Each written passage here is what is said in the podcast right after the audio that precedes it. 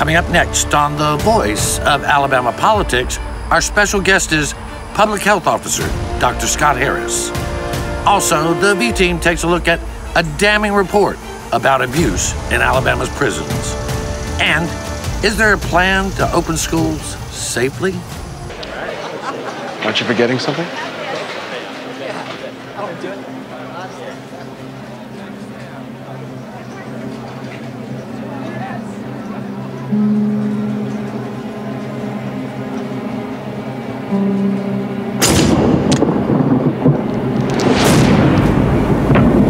Nah, just a crapshoot.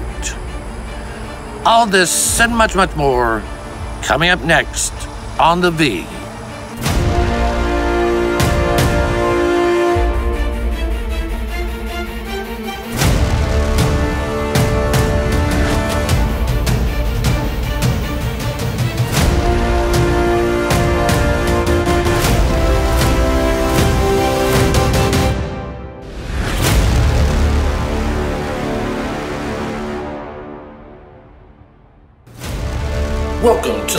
voice of Alabama politics, where we tackle the tough issues so you have the hard facts. I'm your host, Bill Britt, and I'm joined today by Susan Britt, my constant companion. Just us today. Yeah, just the two of us.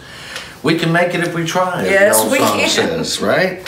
Right. Um, Susan, you know, we uh, this past week, the Department of Justice released another disturbing report on Alabama's prisons, in which they said that uh, the uh, officers at the prison, some of them were using excessive force That's an understatement. excessive force that the Department of Justice believes violates the Eighth Amendment, which is the amendment that says uh, that you know we do not inflict cruel and unusual punishment on uh, prisoners. Uh, this is they said it's a systematic problem. They also said that there is systematic uh, cover-ups.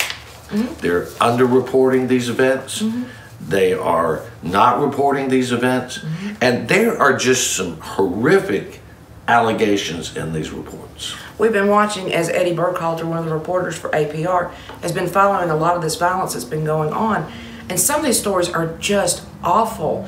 Uh, there's one where a gentleman was, prisoner was in the infirmary and uh, the, the, the prison guard was beating him and telling him, his, My name is Death. What is my name? Tell me my name. Witnessed by a bunch of nurses. Yeah. Another instance where a, a- an inmate fell out of bed. Right, right, But right. he ended up with multiple contusions, black eyes, Right. and a broken nose.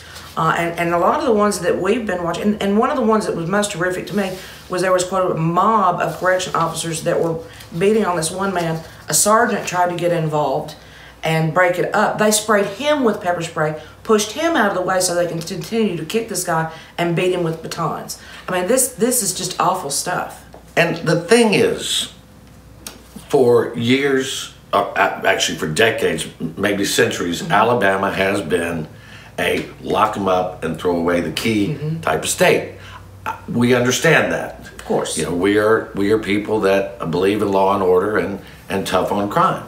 But as we've said year after year after years, we have to learn to be smart on crime. Mm-hmm. You just because a person is incarcerated doesn't mean you can beat them, that you can starve them, that you can ignore their health, mental health. Now, the federal government, I mean, came in two years ago and said that the prisons were in terrible shape and that we needed to get the overcrowding down. We need to, to work on the mental health issues and all that, and nothing uh, substantial has been done. They've not even hired. They're, they're required to hire X amount of COs. They've not done that, and I under I do believe I understand it's hard to hire them because nobody wants to work in these conditions. You're Right. basically in prison yourself eight to ten hours Right, a day. right. But if we don't do something, the federal government is going to come in and take over the prisons, and it will bankrupt the state. Well, and because the federal government has threatened it so many times, it's sort of like the boy who cried wolf. Mm-hmm. People just don't believe that they're going to do it. I mean, there are lawmakers who'll tell you flat out they're never going to do this. But we get report after report.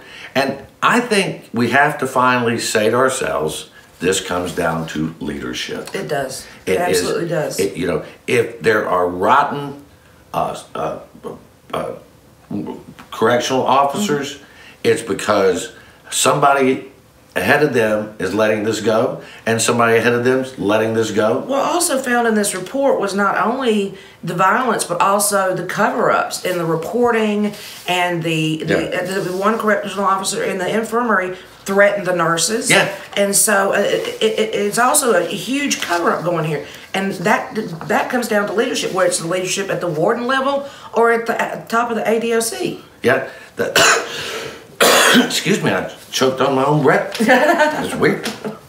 Uh, but really, we as a state and a nation cannot treat people like subhumans. Once they enter the system, they are in our custodial care. We have a responsibility to take care of them. We do. I, I think you and I have proven through our reporting over the years that we are very law enforcement friendly. Yes. We uh, we believe in the job that they have to do, but we also believe in basic fairness and that police officers and those in law enforcement should not be able to go above the law or beyond the law Exactly. as they see fit. We all have to play or should play by the rules.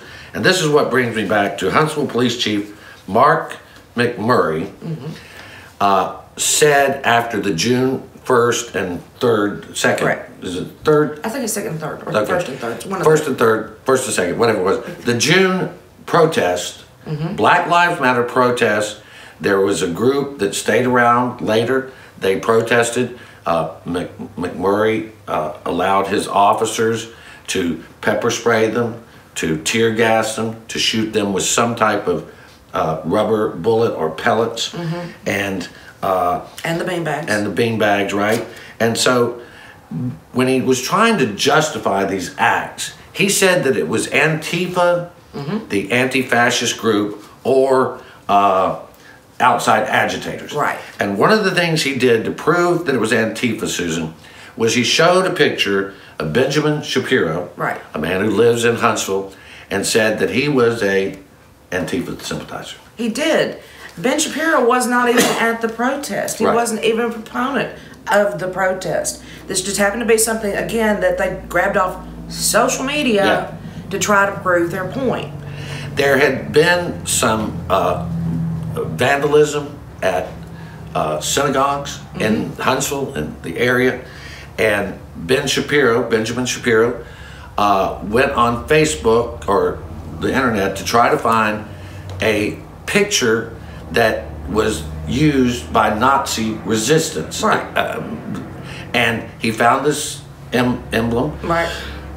he posted it on his Facebook, not knowing that Antifa had co-opted that that thing. Now that that symbol. Now, uh, Mr. Shapiro has spoken out. He is now, as he says, the reluctant face of someone calling on police reform. Uh, he's not calling to defund the police. He's calling on the police to stay within the parameters uh, that they should. No city like Huntsville should be gassing their citizens. Absolutely not. That was ridiculous. Yeah. And still, nobody's paid a price. No. All right. You're watching the V, the voice of Alabama politics. We'll be right back. Dr. Scott Harris is our guest.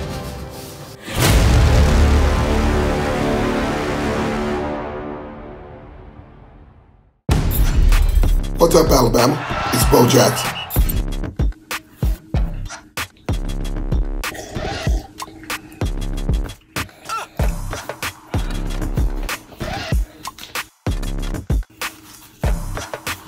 Do I really need to say it?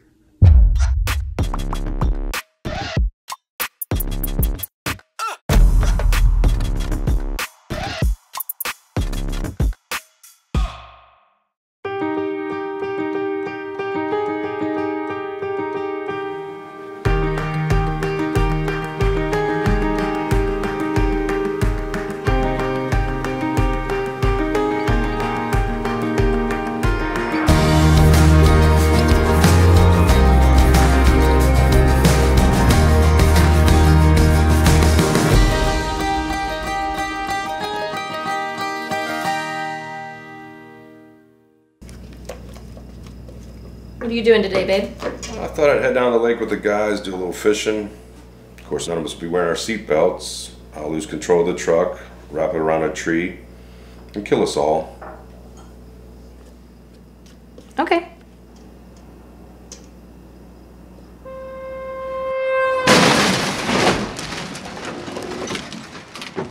Drive safe, Alabama. A message from your Alabama Department of Transportation.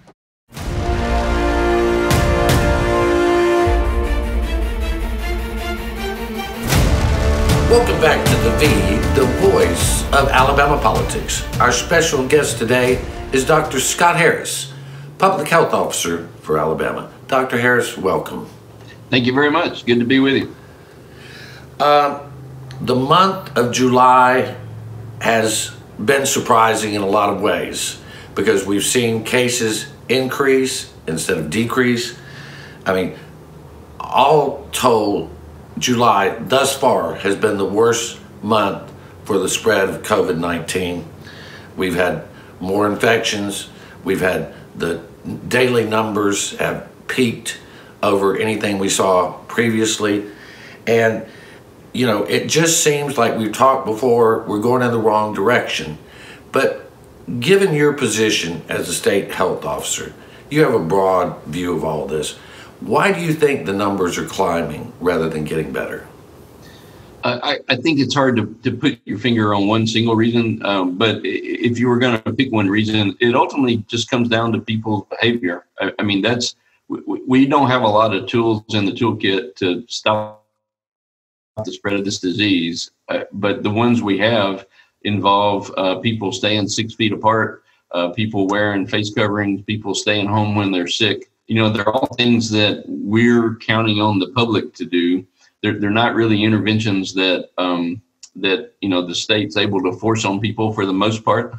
and so uh, we uh, we see people that are still having gatherings. You know, um, we see people who are still getting together in groups. Uh, we see people who are going out and doing you know things that that put themselves at risk. And uh, unfortunately, you know, we also have situations where people um, feel like they need to work or they really do have to work, even though they might be sick or even though you know they're they're not sure if they could be infected or not. Maybe they don't have access to getting a test as easily as they would like. So there, there's a combination of things that, that some are in, within people's control, some some maybe not so much, but it just comes down to human behavior. And I don't know how you, you change that. I mean, uh, we've, we've had so many mixed messages uh, dealing with this. I mean, the uh, Republican Party has now basically canceled their convention. They will do a, a virtual type convention, and which which makes sense given you just can't have these large gatherings. I mean, we talked to someone the other day who a group of their friends had gone on a vacation together, a getaway together, and out of some uh, 10 people that went, seven of them came back positive for COVID 19. Wow. Given the, the severity of what we're seeing and the growth of the disease spreading, is there any possibility that you and Governor Ivey might uh, issue a new order that closes down bars, large gatherings, and in-house dining at restaurants? I mean, some states are having to do this.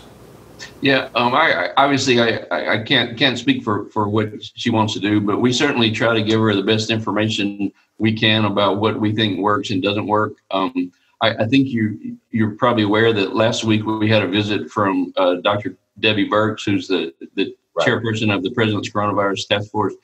Um, you know, really the message that she brought us was uh, that face coverings are really important, and, and you know, to Governor Ivey's credit, she had already put that that mandate in place. Uh, but also, she talked a lot about bars and, and about gatherings as, as well. And so, I, I think there is evidence uh, now from Arizona, for example, that um, taking steps such as just limiting uh, the amount of time people spend in bars uh, can have a have a real effect. Um, you know, it- it's not that we're trying to pick on bars. You know, it's just that that's a situation where it- it's impossible to wear a mask. It- It's really hard to to be distant from people because that's not why you go to a bar in the first place. You know, you're eating and drinking. You know, obviously, and and many times you're in an environment where you, you may have to talk loud, you know, if you're having to talk over music. It's just kind of a perfect storm. And, and on top of that, um, people stay there for a long time. You know, they stay inside, yeah. indoors yeah. for a long time in many cases. So everything you can um, come up with that would make it easy to transmit the virus, you can kind of find in a bar situation. So I, I would say nobody's uh, nobody's excited about the prospect of trying to shut down businesses. Alabama has been through that like the rest of the country. Uh, but at the same time, you know that, that, we would like to find a way to encourage people to have safe behavior so that we don't keep seeing these numbers go up. Well, we talk about uh, that the cost to shutting down the economy, but when you look at uh, hospitals having, you know, over the state having hundreds of people in those hospitals sometimes for weeks. I mean, there's a real cost to that too. I mean, I don't know how much it costs to treat one COVID 19 patient for a month or two months, but it has to be really high. Yeah, I, absolutely. That, that's a, that's a great point, and, and I, I, know that the people whose you know direct livelihood was affected. Obviously, we certainly understand their perspective. They want to make sure. a living. We we get that, but you you're making a great point. There, you also have economic problems when you have a lot of people who are sick and can't work. Yeah. When you have a lot of people consuming your hospital resources. Um, you know, o- over the past week, just about every day, we've set new highs for the number of people hospitalized in the state. And right. Uh, I know that was true as recently as yesterday. I haven't seen today's numbers yet. But but you're exactly right, and and we need to find a way to balance that so that that people can you know, can still have the ability to, to pay their own bills. You know, we, we understand that that's really important. But at the same time, um, we need more recognition of the fact that that more disease is bad for everyone. It's bad for every aspect of Alabama. Right, and and as we've seen, as uh, we've gone out and on limited occasions, there are places where you go and everybody is following the rules, everybody's doing what they're supposed to do, and then you go other places and it's like uh, nobody's doing any of the things that we're told that will keep you safe, right, Susan? Right. I mean, it's just it's either all masks or no masks. Yeah, it seems like that. And we've got about 30 seconds here. If there's one thing you feel you need to tell our viewers, uh, what would it be? Um, please do the right thing. Follow these rules we put out there because of the way it affects the people around you. You know, staying home if you're sick, wearing a face covering yourself, um, washing your hands, staying six feet away from people. It's how you protect other people. You know, we, we hear these people who worry about their liberties and what we're ordering them to do. We're not trying to order you to do anything. We were asking you to please take care of the people around you, which is probably going to be mostly the people you care about. Right. And if people don't like masks, they'll hate ventilators, right? Yeah, yeah that's right. That's right. Yeah. Um, public health right. shouldn't be partisan. I don't know how we got to this point. I don't either. But Dr. Harris, thank you for all the hard work you and your team are doing. We hear great things out of Montgomery. And do come back soon and stay safe. Thank you. Thank you for having me. Look forward to seeing you again. All right. Good to see you. Our special guest today has been Dr. Scott Harris, Public Health Officer for Alabama. You're watching The V. We'll be right back.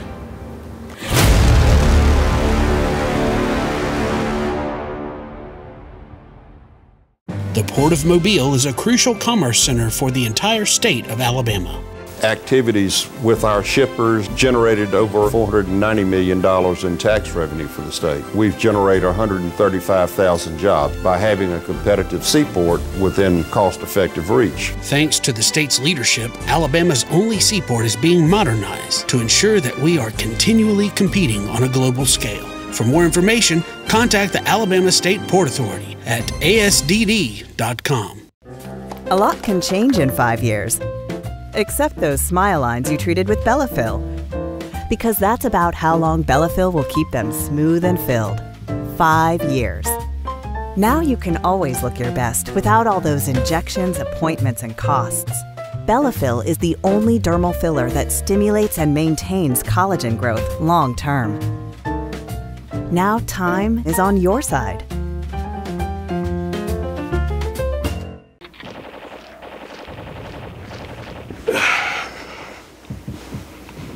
Hey man. What are you doing today? Um, play the game. Thought I'd go out for a drive later, maybe. Text some friends while I'm doing it. Scroll through social media. Kill a family four and a head on collision. Cool, man. Drive safe, Alabama. A message from your Alabama Department of Transportation.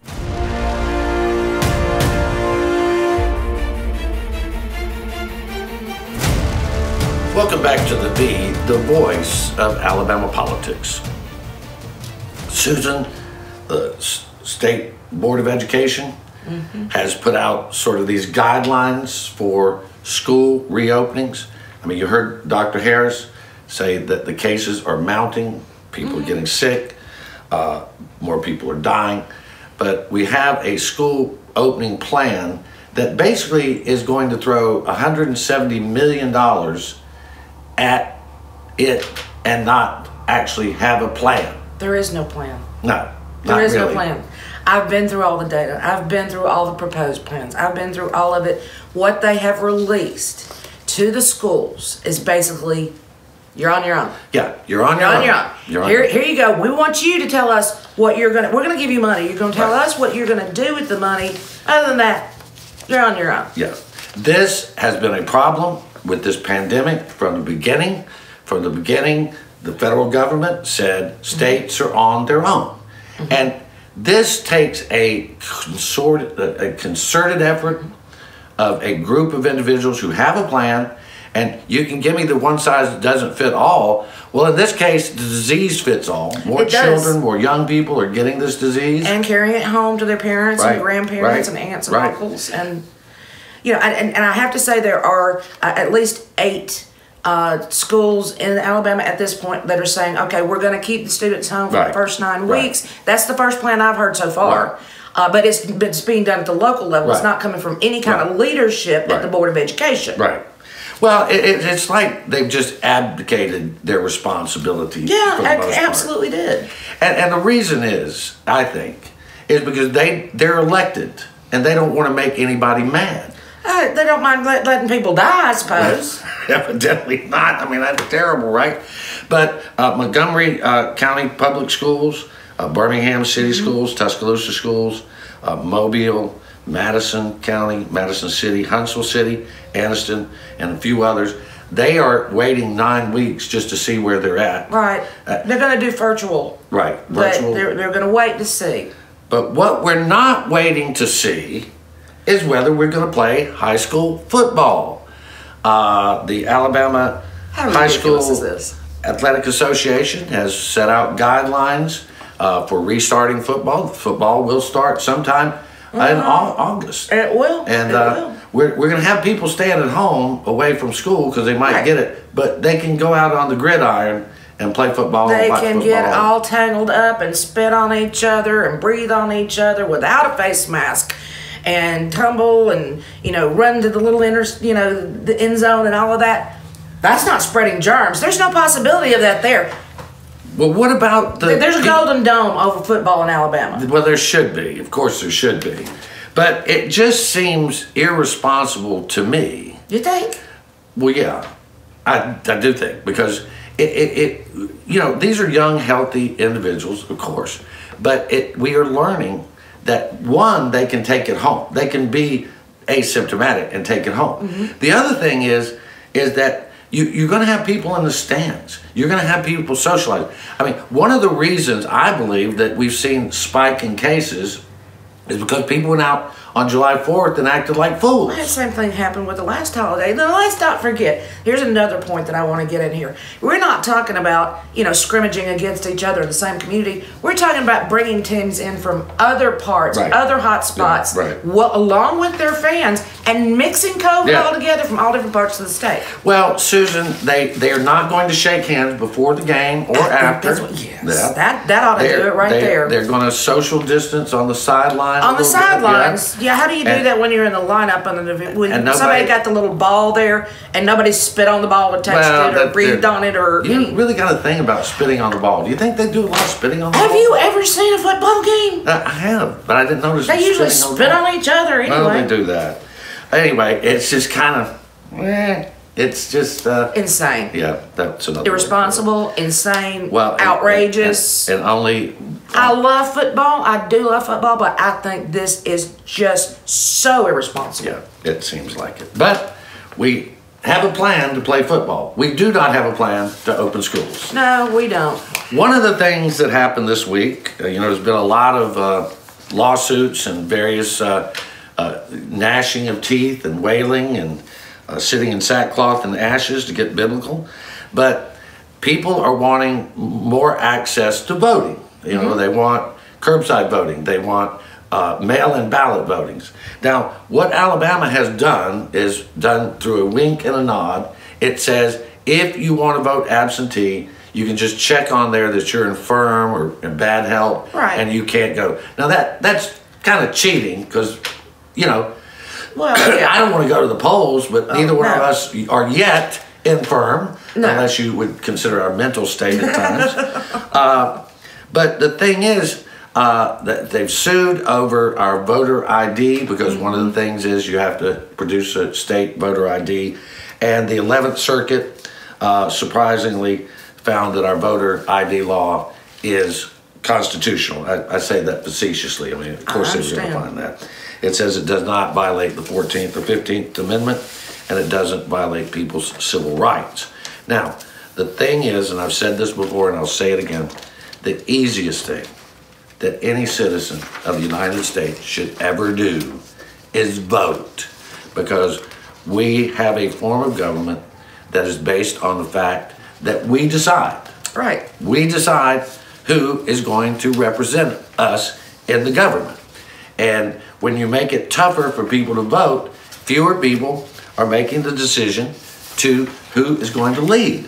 There is no substantial evidence of voter fraud. Two with voter ID in the history of Alabama. Yeah, it's it really that we know of. That we know of. I mean, it is just absolutely ridiculous.